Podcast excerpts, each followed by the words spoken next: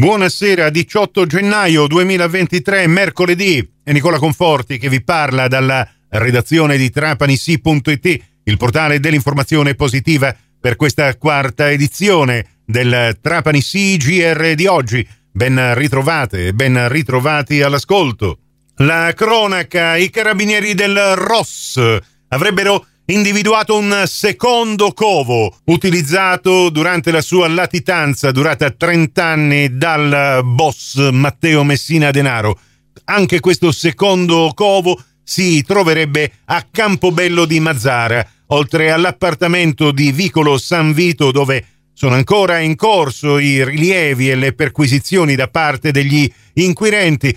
Il capomafia di origini castelvetranesi, che attualmente si trova rinchiuso al quarantuno bis nel carcere dell'Aquila, avrebbe fatto realizzare una sorta di bunker all'interno di un'altra abitazione che si trova proprio nella stessa area cittadina. Tutto questo mentre questa mattina a Castelvetrano più di cinquecento cittadini onesti si sono incontrati per festeggiare la cattura del boss. Sono al telefono con il sindaco di Castelvetrano, Enzo Alfano. Buon pomeriggio, sindaco.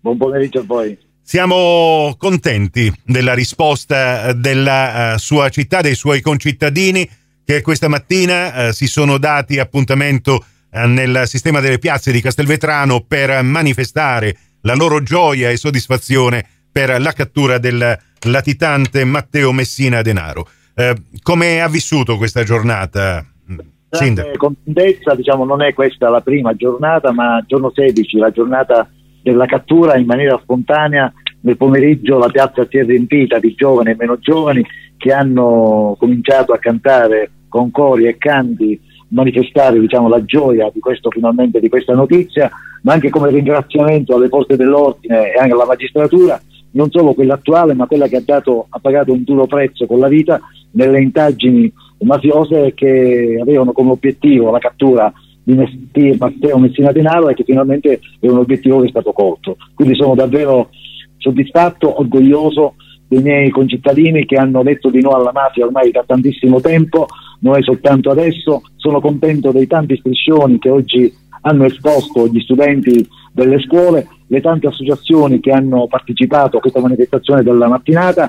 Quegli striscioni manifestano la sintesi di come le radici dei giovani e dell'antimafia giovanile si è profondamente radicata, e che quindi lascia ben sperare per un futuro più roseo, sicuramente un futuro che vede questa città nell'alveo della legalità e naturalmente, diciamo, a stretto contatto con i magistrati e le forze dell'ordine. Ecco, sindaco, una considerazione che abbiamo fatto anche stamattina quando abbiamo sentito la deputata regionale del Movimento cinque Stelle Cristina Ciminnisi.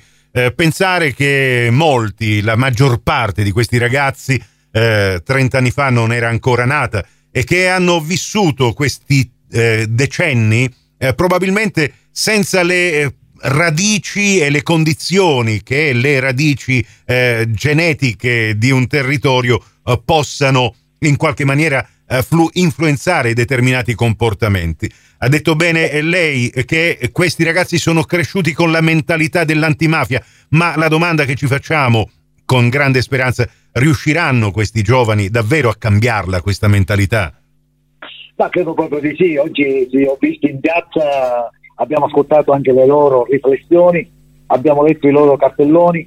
Devo dire che la scuola fa tanto, tante volte ci sono tanti laboratori a cui spesso mi capita di partecipare personalmente, in cui si parla della mafia, dove ci sono testimonianze dirette di chi la mafia l'ha subito. Quindi sono tutti aspetti che fanno assumere una consapevolezza dei propri diritti, e sanno con certezza, visto che crescono in una cittadinanza attiva, dove sta il bene e dove sta il male. Sicuramente, quando si parla di mafia, bisogna sempre stare dalla parte giusta, nel senso che bisogna evitare quella viscosità, quella, quel grigiore dove spesso la mafia ci ha eh, grozzovigliato, nel senso che bisogna essere determinati a stare dalla parte di chi la mafia la combatte, dalla parte di chi ci difende, difende i nostri diritti, che sono le forze dell'ordine e la magistratura.